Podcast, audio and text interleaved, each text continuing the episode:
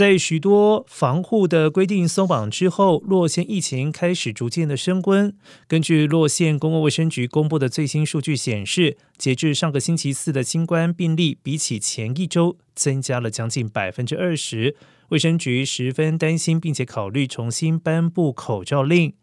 洛县现在每天传播率为每十万名居民二十六人，高于一周前的二十一人，平均七天累计达到每十万居民一百七十六人确诊。一旦数值超过两百人，洛县的传播率将会由现在的低等警戒升到中等警戒，届时卫生局将会重新颁布口罩令。而洛县公共卫生局局长费雷尔表示，先前感染过的病患仍然极有可能再次的感染，而是拿过疫苗加强剂的则很有可能幸免于受到病毒的侵害。他希望民众能够尽快接种疫苗加强剂。